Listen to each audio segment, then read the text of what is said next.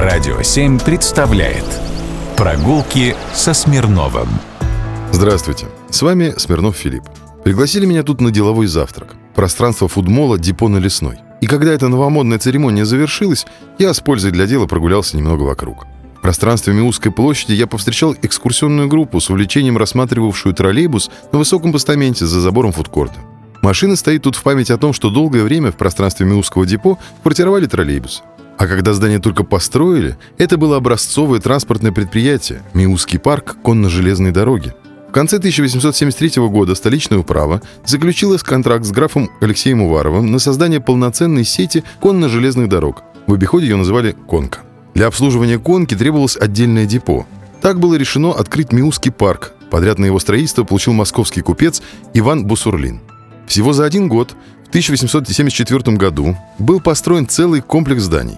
Мастерская, конюшня на 114 голов, вагонный сарай на 100 вагонов, казарма, три склада. Также на территории Миусского парка находились колодец, полицейская будка и магазины для служащих. Периметр депо обнесли забором с двумя широкими въездными воротами.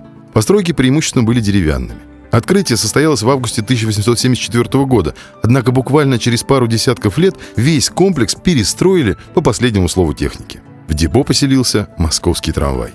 В 1901 году начались работы по прокладке первых опытных линий городского трамвая. А в 1904 началось регулярное движение. На Миусской площади была открыта электрическая подстанция, а депо модернизировали под совместную эксплуатацию конки и электрического трамвая. В 1907 году Миусский парк полностью перешел на обслуживание нового трамвая и поэтому в течение ближайших пяти лет активно перестраивался. Все деревянные здания снесли и заменили каменными. В этот период появилось двухэтажное здание администрации, вагонный, механический и электрический цеха.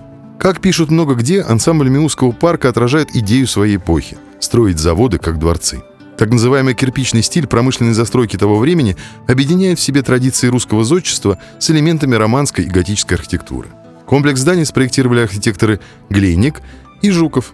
Но я же думаю все-таки, что идея была немного в другом. Приучить горожанина к прогрессу, восхищать техникой. От этого и появился этот сказочный замок.